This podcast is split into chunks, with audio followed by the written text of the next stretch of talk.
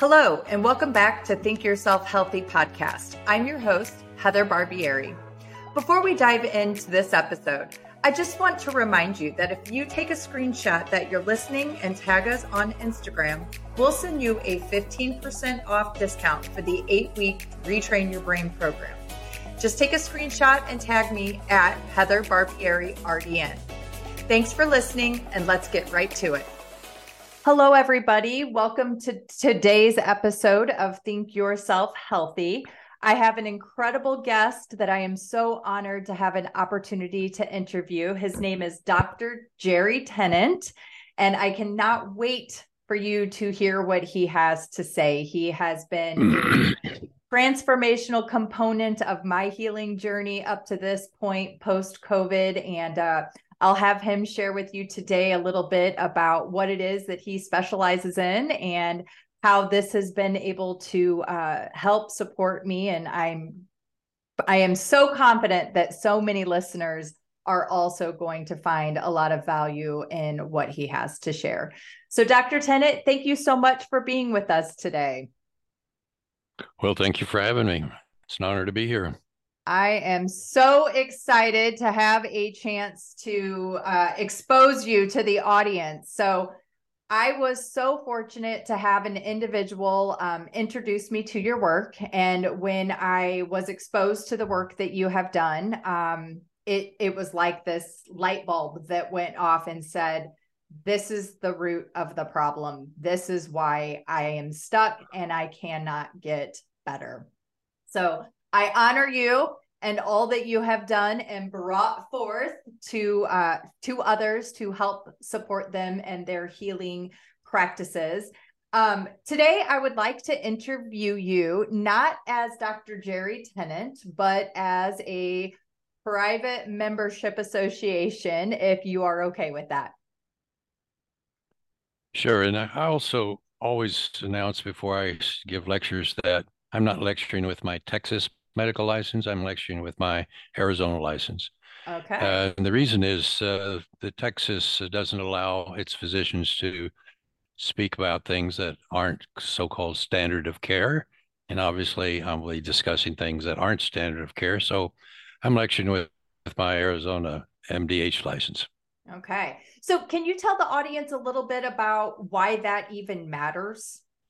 Well, uh, yeah, because most people don't understand the concept of standard of care, but it was developed by the insurance companies after computers got fast enough that they could use the algorithms to figure out how they could make the most money for every diagnosis. Mm-hmm. So they presented it as okay, this is uh, suggestions to physicians to standardize their care, which will make care better for the patients. And that's how they sold it. But eventually, the uh, medical boards and then the courts began to hold physicians to those recommendations. And if physicians didn't follow those, then they were either lost their medical license and or were found guilty of malpractice. So again, it evolved into something different. But if you go back to the roots of so-called standard of care, it was all about insurance companies making more money. Mm-hmm. So this is honestly the root to most individuals' frustration when it comes to uh, trying to adapt into the conventional healthcare model, because ultimately it's these ICD-9 codes that uh, really are the root of the kind of care that you're going to receive. Is that what I'm hearing? Yeah, and you see uh, physicians required to uh, after they figure out what they think's wrong with the patient to assign it a code. Mm-hmm. And once the code assigns, the care is out of the physician's hands. It's in the control of basically the insurance companies. So the current insurance companies have a one size fits all. And so, you know, if a patient is in the hospital and and is still doing poorly, it doesn't matter. They still get discharged because otherwise the insurance won't pay for it. And so out the door they go. And so again, doctors have very little flexibility as far as taking care of the patients like I did back in the day when when insurance companies weren't dictating how physicians took care of their patients. Mm. I think it's so important for the listeners to have an understanding of this because doctors get such a bad rep these days. You know, my doctor doesn't care. They're not listening to me. I'm not getting the support. I'm not getting the lab tests that I need. And ultimately, it's not a matter of any of that. It truly is that they're being bound to this standard process or standard care process that uh, was established through insurance recommendations. Well, the other thing is very difficult to have a private practice anymore. Almost all medicine is delivered by corporations. And so corporations uh, uh, require, like most, many family practice uh, docs are required to see 50 patients a day or lose their job. Well, you can't really do a very good job seeing 50 people a day. Absolutely. you definitely can't get to the root of the problem because there's just not enough time to explore all of the evidence that is there to justify what action steps need to be taken. I know this is something that I personally have been struggling with over the last 20 months since uh, going through this long COVID process and having so many body systems shut down all I all I get is just a referral to a specialist who has a standard, you know, recommendation of testing that needs to be done. And unfortunately for me, none of it is getting to the true root of the problem, which was creating more anxiety, more stress on my nervous system. And when I discovered you and the information that you have to share, it was just a game changer. Like I was just completely blown away, going, this is it. This is the root of the problem. Now, how do I fix this? So I'm excited for us to kind of go a little deeper into what you've discovered over the many years of being in practice as, you know, based on your own personal experience. So um, I would like to kind of hand it over to you and make you the host now, if you're up for that, so that we can um, bring the audience so much value. Sure. Thank you. Well, you know, I'm trained as an ophthalmologist and practiced uh, uh, ophthalmology for about 30 some years. Had a great deal of fun doing that. Um, uh, was able to change the way ophthalmology is practiced in a variety of different ways. Uh, but one of the things that I did was to do the majority of the research for the laser that's used in LASIK surgery for the company called VISX. And what we didn't know at the time was that the laser wouldn't kill viruses. And so I was using it to carve the scar off of the cornea of a fellow who also had leukemia. So the, as I released the scar, it released viruses, in which went into my nose and into my brain. And I developed encephalitis.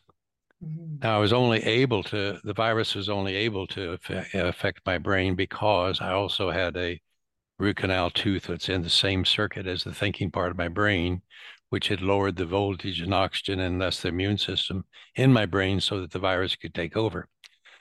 So I ended up spending about seven years in bed, sleeping 16 hours a day, had two or three hours a day in which I could think, and then like a light switch, it'd go off and I couldn't understand anything anymore.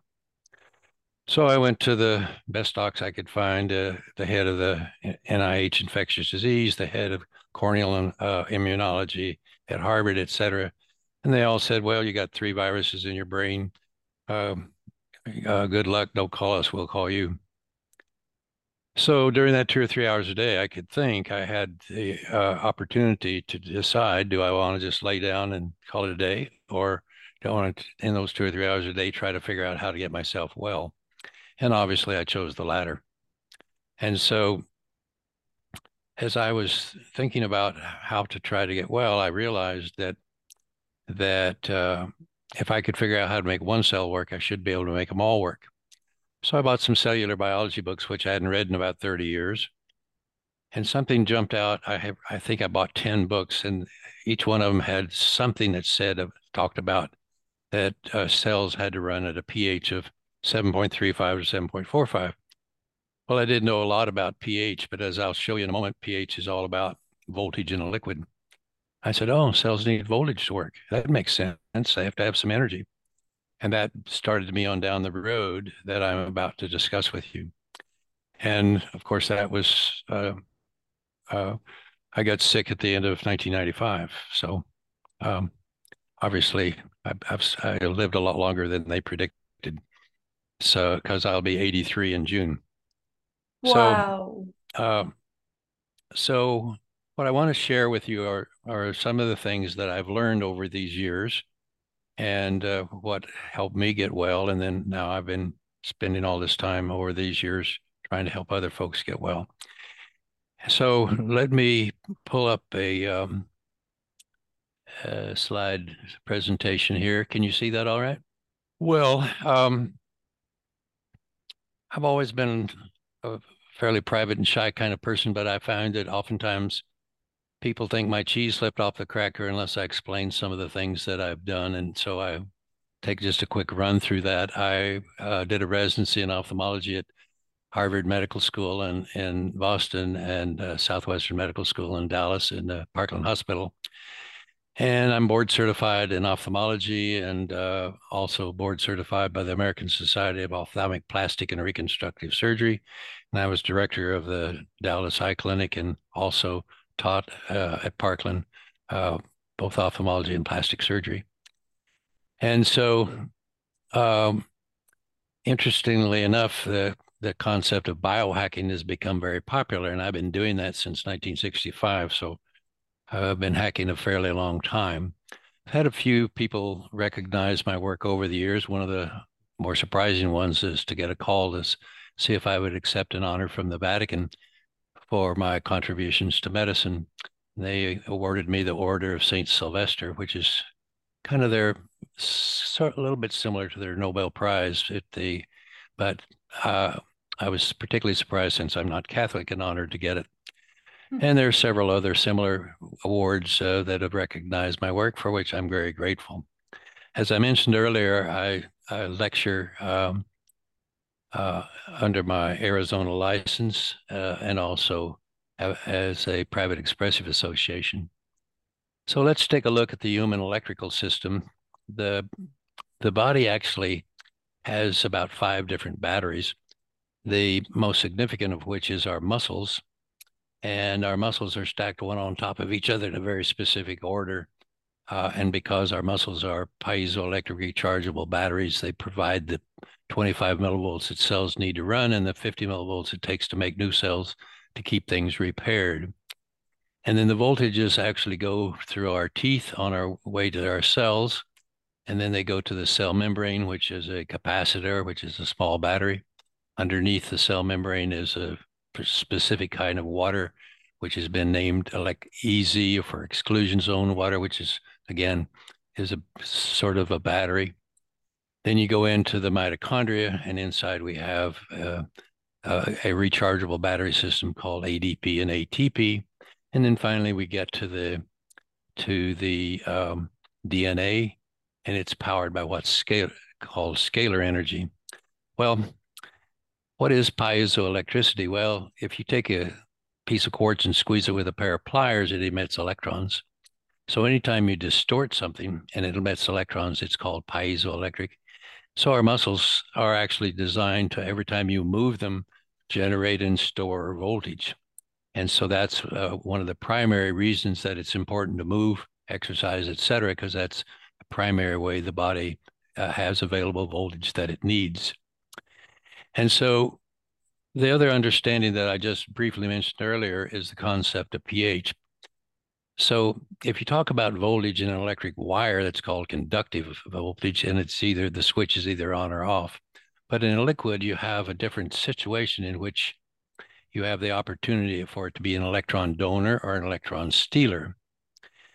So um, if you take a pH meter, which is actually a, a fancy voltmeter, you can either switch it to pH or switch it to, to voltage and it measures in millivolts.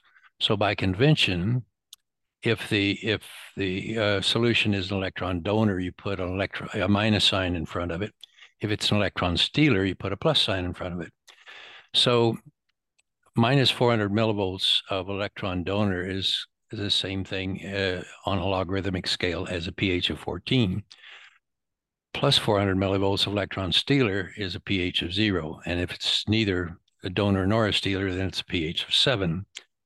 So again, when you say that cells are designed to run it at a pH of 7.35 to 7.45, you're saying it's designed to run between minus 20 and minus 25 millivolts. So again, as an example, here you can see how our muscles are stacked one on top of each other in specific order uh, to form a power pack. So every organ in the body has its own battery pack. And a stack of muscle batteries, what's been called an acupuncture meridian. So this one called the spleen meridian starts under the big toe, goes up the inside of the leg. Special branch goes to the female genitalia, goes around the back where it gets the uh, adrenal glands, the spleen, and the pancreas, goes up into the neck and makes a loop and hooks into what's called the stomach circuit.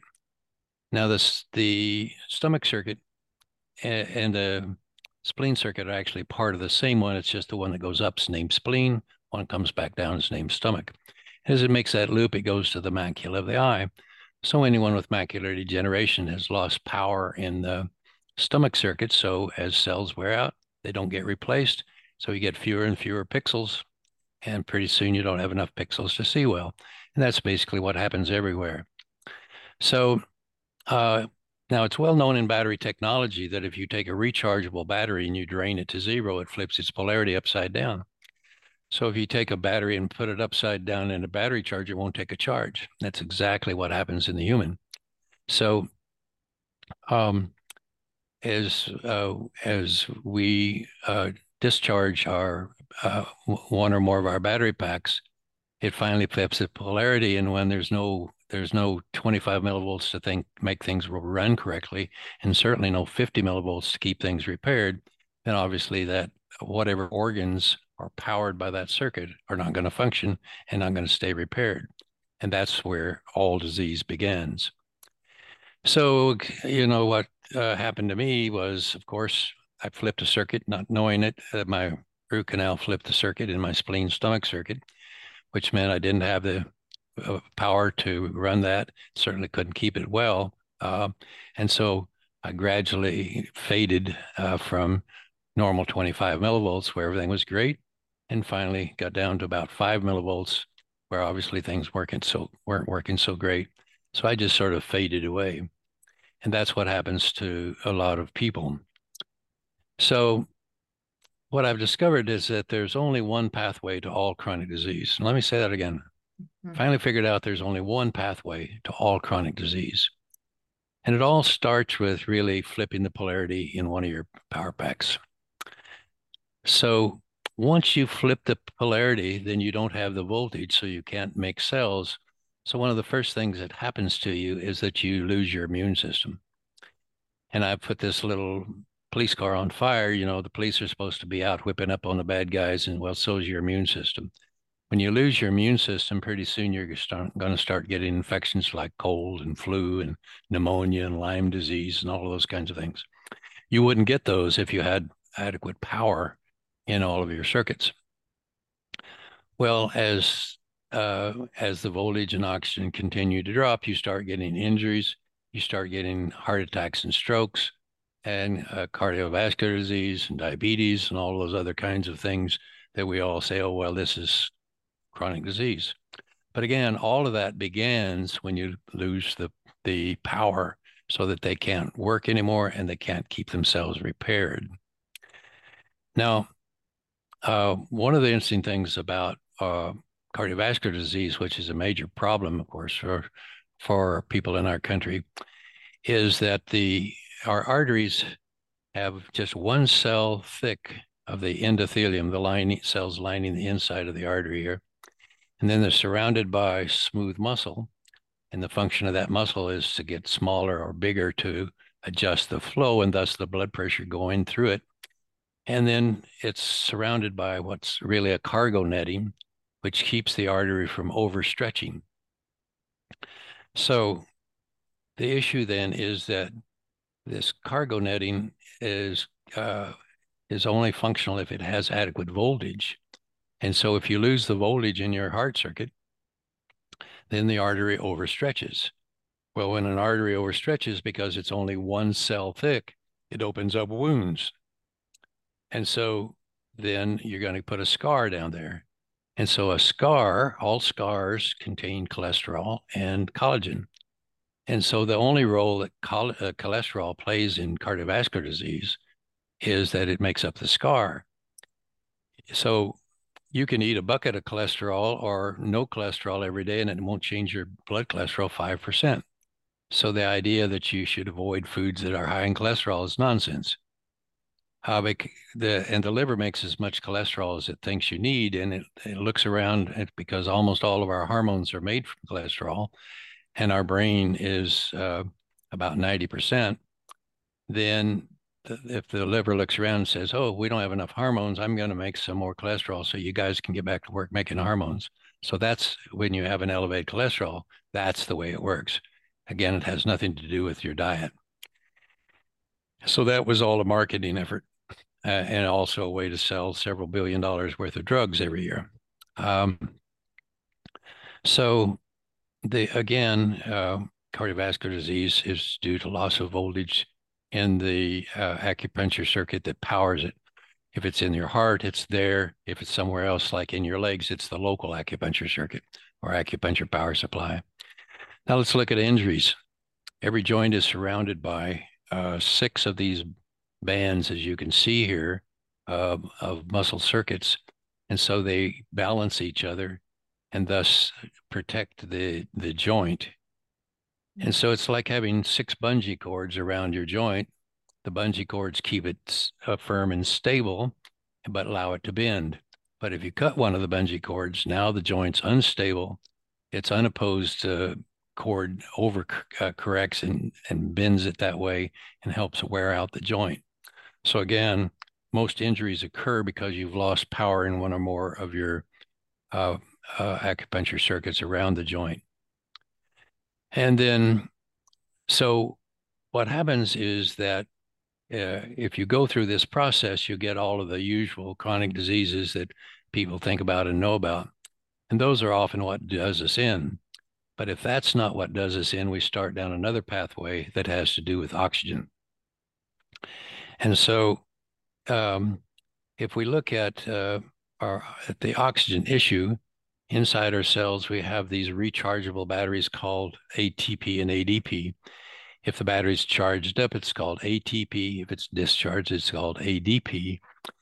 And so this is the final common uh, pathway or the co- final common battery that provides the 25 millivolts that the cell needs to repair or to run and the 50 millivolts to repair itself.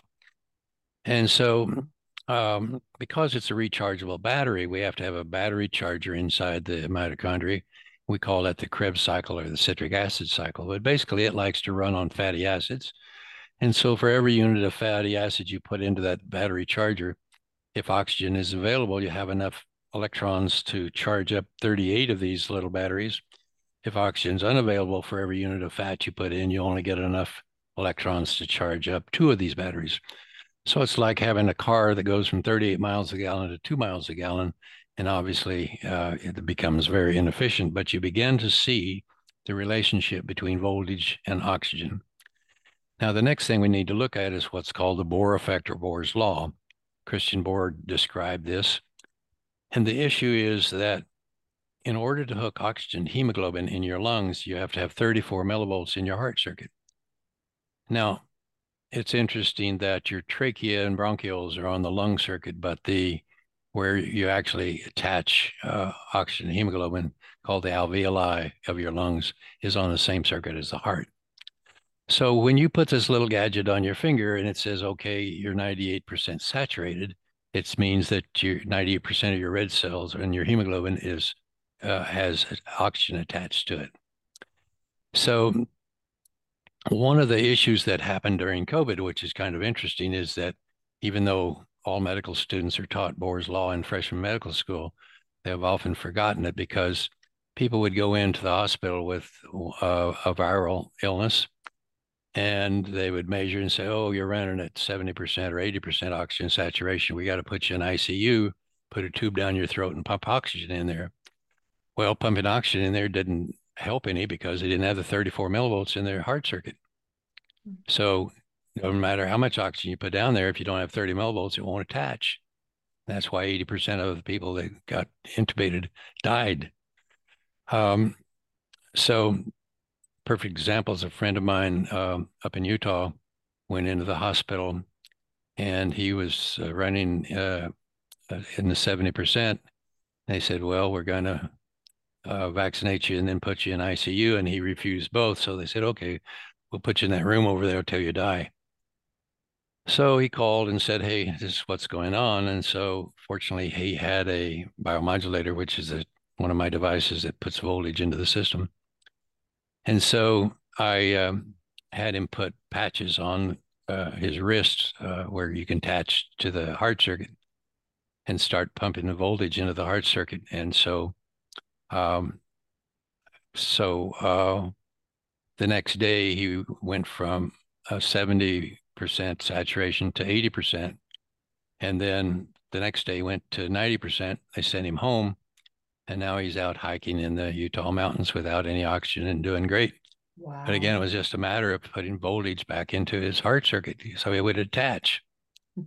So, so that's the uh, part of the oxygen thing of Bohr's law. But the other thing is when it gets out into the tissue, the voltage has to drop from 34 millivolts to 11 millivolts so the oxygen don't come loose. Otherwise, it just keeps circling around in your system, but the cells can't use it. So when this says that you've, so let's say it says you have 98% oxygen here, doesn't tell you anything really about how much oxygen is available for your for your tissue. And therein lies a problem because you don't understand.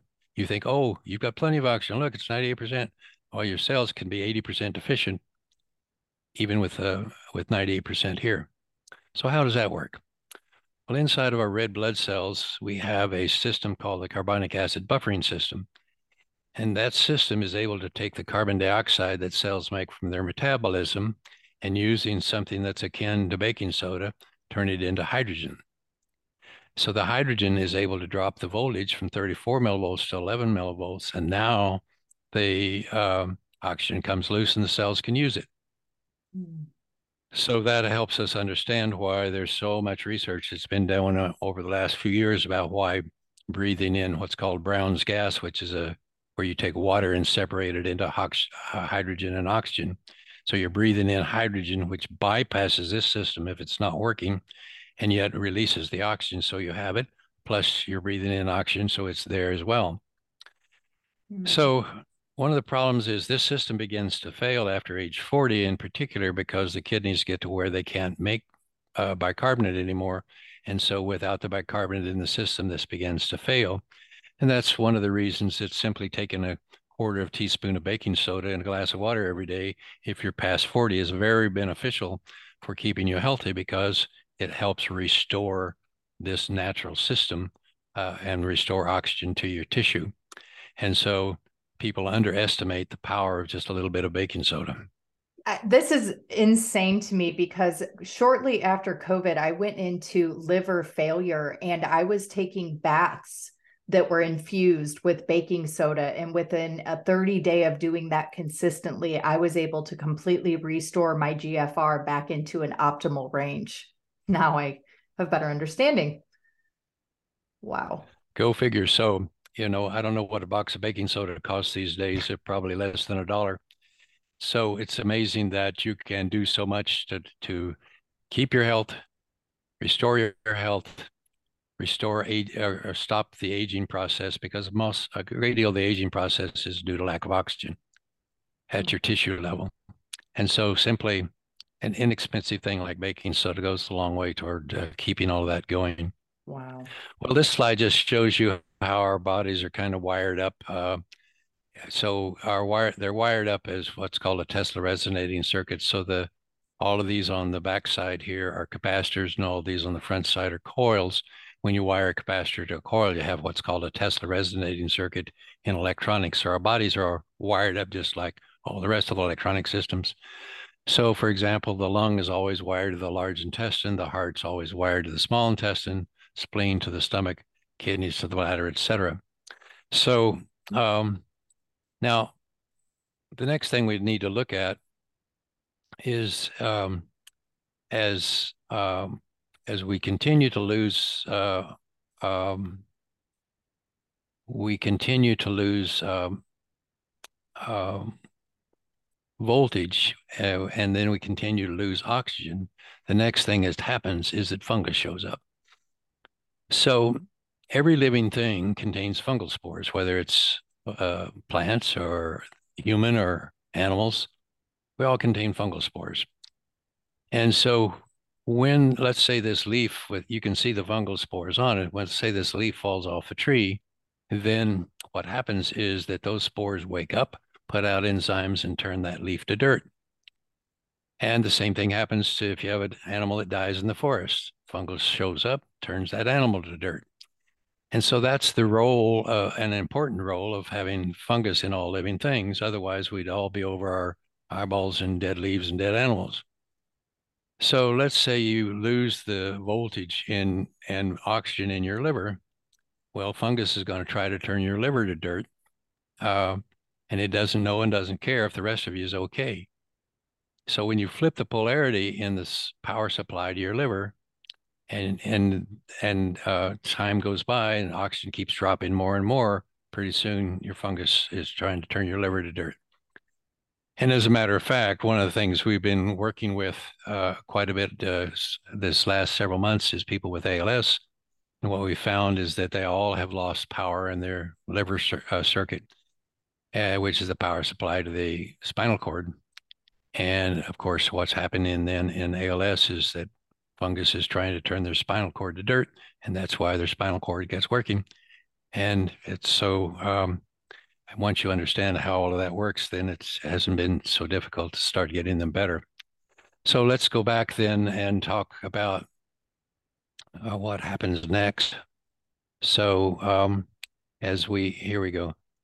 So again, if you don't get if you don't uh, get done in by heart attacks, strokes, injuries, all that stuff, you start going down this road, you start losing oxygen. And here you can see an oxygen a uh, fungal spore in a phase contrast microscope.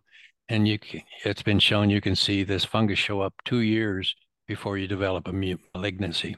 Wow. But the next step is as things keep dropping more and more is you end up with a malignancy. And so let's see how the malignancy situation works. So the theory that malignancies are caused by mutated genes was proposed by Boveri in 1902. And so that's been the theory upon which cancer has been treated since then. So, with that idea that genes mutate for some unknown reason, make cells grow rapidly, and we call that cancer, we use surgery to go in and cut out the, the tumor and throw it away, or we give drugs uh, or chemicals that destroy rapidly growing cells. We call that chemotherapy, or radiation kills anything it touches. So that's been the basis of cancer therapy since 1902. Now, let's see how that's working. So, this is data from the American Cancer Society from 1930 to 2019. And what you can see is our ability to treat cancer hasn't really changed since 1930. Uh, lung cancer did get worse as more people smoked. It got better as fewer people smoked. But again, it hadn't changed much since 1930. And this is for men. This is for women. The scatter is broader, but it's still the same situation, as you can see, most of these lines are fairly straight. Yeah. Uh, actually, you can see for the women, a lot of it uh, uh, has not gone significantly better. Well, here's an interesting study out of Australia, and what they showed was that the uh, the effects of chemotherapy, uh, as far as extending five-year survival, uh, was for people who did chemotherapy, 2.3% of them live longer than those who didn't in Australia, and 2.1% in the US. So basically, it's obvious that chemotherapy fails us as far as extending five year survival in about 98% of the cases. Wow. So now let's look at the theory that seems to be correct, and that was presented by uh, Mueller in 1838. Mueller said that cancers uh, caused by stem cells. He used different terms, but that's what he was talking about. Well, there have been several studies published in the past five years that show that normal cells don't become malignant, only stem cells do. Well, um, what appears to happen is that uh, the stem cells uh, are what's causing the malignancies, are creating the tumor. And then we look at the work of, of Seyfried, published in 2013, showing that mutated genes do not control cancer. So Tom Seyfried's up in Boston at Boston University, and what he did was to take a cancerous cell, remove its nucleus with its mutated genes, put in a normal nucleus, assuming the cell would become normal. It did not, it stayed malignant. Then did the opposite, took a normal cell, removed its normal nucleus, and inserted a cancerous nucleus with mutated genes, assuming the cell would become malignant. It did not, it stayed normal. When that was uh, repeated at several other universities, it became apparent that mutated genes aren't what's driving the bus. They're just secondary phenomena which help us understand with if we're aiming all of our therapies at, at something with mutated genes and that's not the right theory explains why the australian study shows it doesn't work very well mm-hmm. so i have some thoughts about uh, how it works and uh, what i believe that happens is that as voltage drops and oxygen drops then um, the uh, cells or the stem cells get the message that oxygen is dropping. And why does that matter? Well, let me just say that I began to notice several years ago that every cancer patient that I saw, they'd flip the polarity in the in the power supply to that organ. So, for example, the power supply to the breast and the ovaries is the stomach circuit. So you'll never see, at least I've never seen a person with breast cancer that hadn't flipped the polarity in the breast in the in the uh, stomach circuit liver, liver circuit, etc. So you can go down the list, and whatever organ has a, a malignancy, you will always, uh, in my experience, find it's flipped its polarity. Now, I had was when I discovered this, I wasn't aware of the of the work of Keith Brewer. Brewer was a physicist who looked at cell membranes. And what Brewer published was that all normal cells run at 25 millivolts of electron donor, but all cancer cells are at plus 30 millivolts of electron stealer. Well, I guess he's because he's a physicist, he assumed everybody knew that if you went to from minus to plus, you flip the polarity. He didn't say that, but that's what that means. And so when he, so he really is the first one that I can find that published that uh, in all malignancies, you flip the polarity. So he really deserves the credit instead of me for that. Now, we've talked about Bohr's work in oxygen and that as voltage drops uh, and the voltage controls uh, oxygen, then you begin to see the next piece of the puzzle. And we've talked about fungus, which was, by the way, uh, first described perhaps by Tullio Simoncini, a Roman oncologist, who noticed that any time that you could see a uh, look at a tumor, it was surrounded by um, by fungus. And here's a breast tumor that you can actually see coming through the breast. And here's a close up image, and you can actually see the white fungus growing on it. Wow. Now, Simoncini thought that fungus was causing the cancer. He was wrong about that. But nevertheless, he call, called attention to the relationship between the two. And I think this is probably one of the more important things. And this is Otto Warburg. Uh, Otto Warburg in 1931 got a Nobel Prize for his work showing the following. The cause of cancer is no longer a mystery. We know it occurs when any cell is, de- is denied 60% of its oxygen requirements. Let me say that again. Oxygen, uh, cancer is no longer a mystery. It occurs when any cell is deprived of 60% of its oxygen. So how does 60%, how does 60% oxygen happen? Well, we've been discussing that. First thing you got to do is you got to flip the polarity in your muscle battery packs in your acupuncture circuit. That eventually leads to um, inability to have adequate amounts of oxygen available for the cells. And so as that continues to drop, fungus shows up. Fungus starts trying to turn the cells to dirt. And so as the cells are damaged, the stem cells get the message, hey, we're dying over here. We need some more oxygen. So stem cells go somewhere nearby, invade local blood vessels, make a mass of blood vessels in an effort to bring more oxygen into the tissue to save it. And so, one of the interesting things is that this was actually described um, in uh, 1911, I believe it was, by a Scottish embryologist. And what he noticed is that in a pregnancy, because the mother's uterine arteries are inadequate to support a baby, that stem cells go in, invade mom's uh, uterus, invade blood vessels, and make a mass of blood vessels, which we call a placenta. And that, um, so um, uh, it has been noted that uh, that if you test for it, both in men and women, you can often find the hormone that's only found in pregnancy and cancer uh, chorionic gonadotrophic hormone. So again, you can find this hormone of pregnancy in some males who have cancer. Wow. So that helps support the concept that a tumor is actually the body's uh, effort to overcome lack of oxygen in tissue. Wow. So that also helps us understand why when you go in and destroy the tumor, either by any of the mechanisms that we use, it often comes back in a few years because you haven't fixed the real problem, which apparently is the lack of oxygen that for which no, a Nobel Prize was given in 1931. So basically, you end up with you over here with low oxygen, fungus trying to destroy you. And so basically, whoever wins this battle determines your ultimate uh, survival. Wow. And so um, the real issue is if you're going to deal with any of these issues, that you have to deal with um, the voltage and uh, the oxygen. So again, what I find is that there's only one pathway to chronic disease, and it all begins with flipping polarity in your battery pack.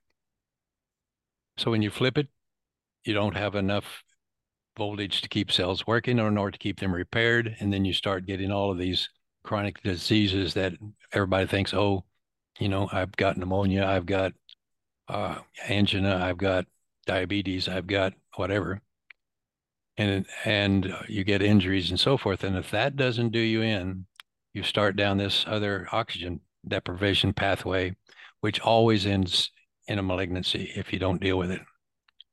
Well, once you understand that the that there's a pretty much a straight line between normal voltage and lacking 60% of your oxygen levels, and you all of these illnesses occur somewhere on that line, then it becomes much easier, I think, to consider how to deal with them. Mm. So, what's the root cause? Uh, you flip the polarity. We've identified five different reasons that people flip the polarity. Not enough thyroid hormone because the thyroid hormone T3 controls the voltage of every cell membrane in the body and the total number of mitochondria putting a scar across the wiring system, which is the fascia around the muscles. If you screw up the wiring system, then even if the muscles are charged, it can't go anywhere. And then third, you got dental infections because all of the circuits uh, in the embryo begin in the brain and go down through the body. Uh, and uh, on their way down, they go through teeth. So all of our uh, circuits have a tooth uh, integrated as part of that circuit. And if you have corrosion in the bone around a tooth, it's like corrosion in a string of lights. It takes out the whole circuit. So again, we got thyroid, scars, dental infections. Then we have emotions. Our emotions are stored in the body um, as um, uh, frequencies that are out of tune with the body, where our emotion, our memories are stored with frequencies that are in tune with the body, and all of those are stored with scalar energy, which we don't have time to discuss today. Uh, but the, those things are, it's easy to take uh, and use uh, scalar energy to transfer uh, a stressful emotion into being just a memory and then no longer blocks the circuit. And then finally, we have the, the toxins. So obviously, there are all sorts of toxins and they're all electron stealers. And again, because each one of those is made up of specific frequencies of their atomic structure, you can easily change those or destroy toxins electronically as well. So the basic uh, concept and the basic thing is that all one really needs to do is to learn how to measure your various circuits and there are various points on the body that you can easily learn how to do. So in a matter of 10 or 15 seconds, you can check your circuits and be sure they're all turned on and powered up.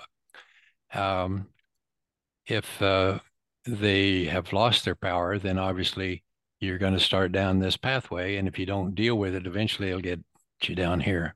Mm. Um, so a great deal of my efforts at this time in life are trying to teach people how to measure their circuits, how to understand the importance of that. And then we, uh, I like to say it's uh, a little bit like if you're going to drive from Dallas to Chicago, you're going to keep looking at your gas gauge. Well, what a person needs to do is to learn how to, you know, each morning you brush your teeth and you check your circuits to be sure they're all on it, that you're not running out of gas, so to speak.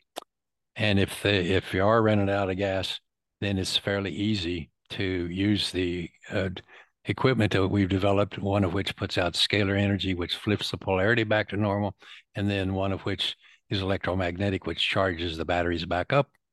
And then uh, now the your body has the power to go back to healing. And the body never forgets how to heal itself. Just needs to, to have the voltage and all the raw materials to make new cells and get rid of the toxins and then get out of the way and let it heal. By the way, we don't claim to treat malignancies at our clinic. We train we our job is to to get the physiology of people back to normal and then whatever person decides to do with their oncologist and their family docs is up to them. Hmm. And so, uh, again, we can use the scalar energy from the biotransducer to to flip the polarities back to normal. Use the biomodulator to recharge the battery packs so they have voltage. You take the um, have all of the uh, nutritional system that we put together that has everything in it we can find that cells need and then just get out of the way and let the body heal. So that's what I wanted to share with you today. Mind blowing. Absolutely mind blowing. You know, when you were running through the five reasons for the low voltage, I'm going, okay, well, I have hypo, you know, hypothyroidism. Number two, scarring, cesarean, and then I have had a multitude of issues with my um, teeth and I have probably eight root canals in my mouth with crowns. So in December of last year, I lost a significant portion of my bone that they had to go in and, and get rid of. And then four, the emotions, you know, growing up with a lot of trauma. Five, the toxins, we can't escape them. They are literally everywhere. So I, I am just literally mind blown. However, this brings so much peace of mind because I have a better understanding of how I've gotten here. And based on the understanding of how I've gotten here, and then your presentation of action steps that we can take, it gives me a lot of hope. So, my hope is that the listeners who are listening my hope is is that they really have the ability to start rethinking the approach to how we've gotten where we are and how we can start investing our time energy and financial resources in ways that are going to give us the biggest bang for our buck. Incredible.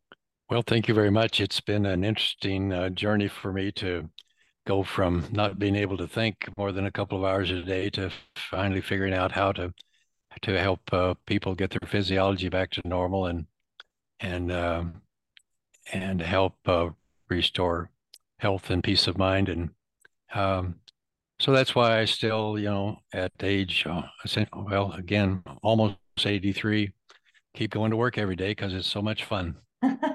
well, it seems to me that you still have a lot of work to do with uh, educating and you know being an advocate to bring this information to the public, which in our today's time is even more challenging with all of the censorship that we're facing. Seems to me that you are just an, an anomaly in the medical field, and ultimately you have uh, cracked the code. And with this information, we can really support ourselves in a huge capacity. When I was reading through one of your books, uh, one thing that really stood out to me, you made a statement about how we our bodies don't need these things that come from far away that god literally gave us everything we need to heal and we have to trust in that but it's a matter of you know getting to the root and you've done an excellent job of explaining to the audience how we've gotten here you give me much hope, much hope. So I am curious with all these cysts that have started to present in my body, that without getting the voltage turned back on, this is what will then potentially turn into a tumor that would then cause cancer in the body. Is that, am I under the right impression and understanding? Yeah, you know, the, the data shows that, uh, that approximately 50% of Americans will end up with cancer. Mm-hmm. And again, as as uh, I'm just quoting again um, Otto Warburg, cancer only and always occurs when any cell or organ has lost 60% of its oxygen requirements. So that leads to the question well, why, why does a person leave, lose that? Well, again, as I've shown you, with Brewer's work, you flip the polarity, and then with um, with uh, uh, Bohr's work, that leads to the loss of oxygen.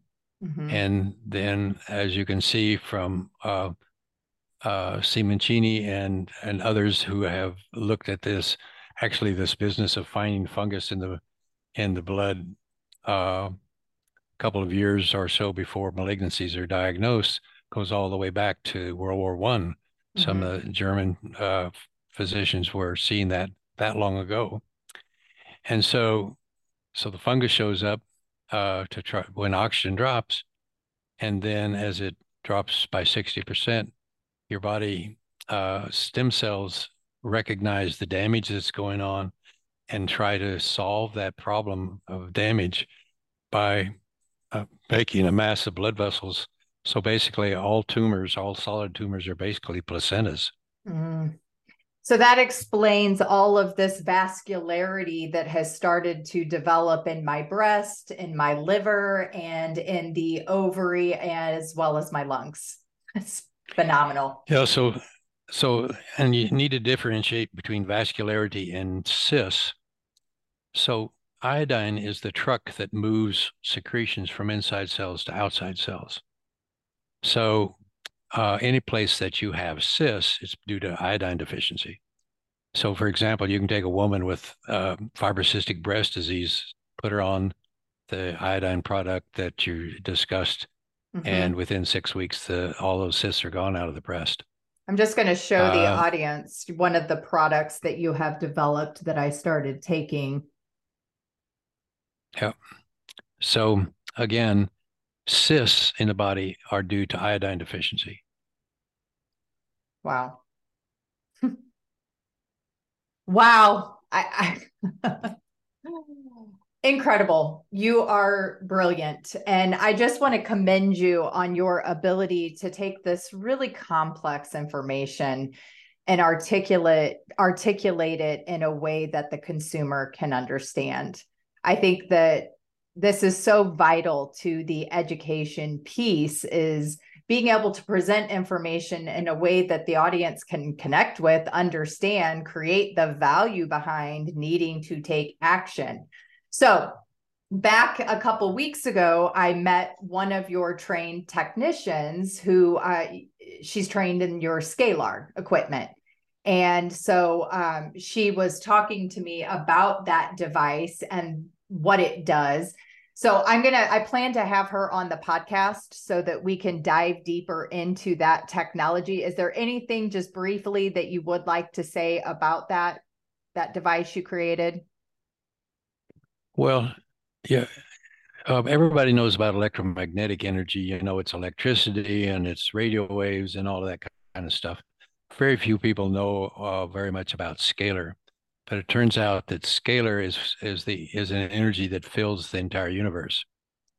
And so, scalar energy is a little bit like energy in a savings account. It's not, uh, you know, it's not doing anything until it bumps into something that is either a platonic solid or is Fibonacci. So I know a lot of people don't know what those words mean, but a platonic solid is something that is a sphere, a cube, a pyramid, a hexagon, etc. And uh, so if you think about, for example, what's the shape of the skull? Well, it's basically a sphere. Um, what's the shape of the chamber in your heart? It's a pyramid.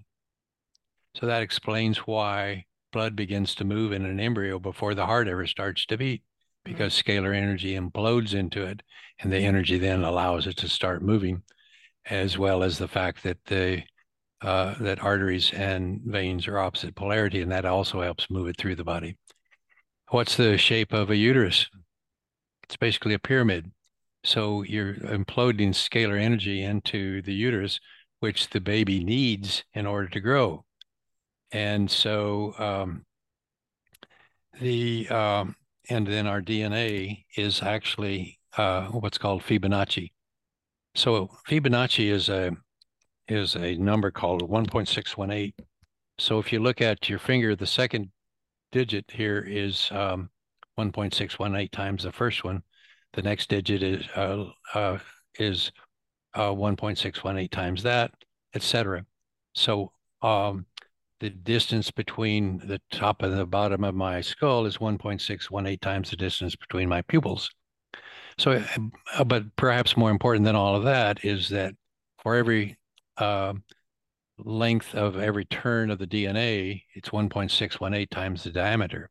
And so scalar is what implodes into the center of our DNA to empower it. And so it was shown by Konstantin Meyl, a physicist in Germany, that scalar energy actually powers the DNA, reads the genetic code, communicates with nearby cells through this through scalar, copies the genetic code so that when you make a new cell, it transfers it to the new cell. Hmm. So again, scalar is basically the essence of life itself. Yeah. And I... so um, so that's the issue about scalar. And we've been a, we able to figure out how to develop a device we call the biotransducer, which actually puts out scalar energy. So we can actually use it and direct it. And so it's extremely, uh, we couldn't do what we do without that device because we have to flip the polarities back to normal. Mm-hmm. And also we use it to get rid of emotional baggage, et cetera, et cetera, et cetera. So that's really been a, a great tool in our hands to help uh, people resolve their uh, medical issues. Yeah. So what is a average person looking at in terms of time investment with using this kind of technology on a daily basis? Well, um, first of all, one of the things that's difficult to, for people to do is to figure out how how do they get their thyroid measured how do they get their scars fixed how do they mm-hmm. know whether their teeth are a problem certainly how to deal with their emotional baggage etc without coming to the clinic okay. so they almost always if they really need to have uh, at least a couple of days in our clinic for us to go through see our various uh, uh, medical staff to look at each one of these subjects and okay. train them what they need to do to go home Okay. Our goal when people come to our clinic is to try to teach people how to take care of their families so they don't need us anymore. Right. I love um, that. And that takes a little bit of time and and uh, uh, and so forth. Okay. And then there, are, you know, there are various uh, amounts of equipment or uh, components of equipment that people can get. Now, I don't get involved with, uh, uh, Uh, you know, I'm not involved with the selling of equipment, et, uh, et cetera. I just am um, involved with teaching people how it works and why they need it. But uh, you'll have to talk to the folks at Senergy Medical Group to understand all of the costs. I will definitely do but that. I always say, you know, I mean, people say, well, I can't afford that. And I said, well, can you afford cancer? No, no, we cannot. it's a no brainer. I think, and again, this goes back to the statement that I made earlier. You know, it really take it takes advocacy around education to create the value to help people understand how they need to shift how they're using their time, how they're using their energy, and allocating their financial resources. And so we really have to rethink that approach if we want the long term sustainable uh, success for longevity and vitality, which you obviously have created for yourself being that you're 83 years old and still you know probably have more optimal energy than many 20 year olds that we encounter on a daily basis. So i commend you. It's absolutely profound I truly appreciate the opportunity to have this interview today. And you do such an incredible job of creating the value for the listeners so they can understand what kind of action steps they need to take.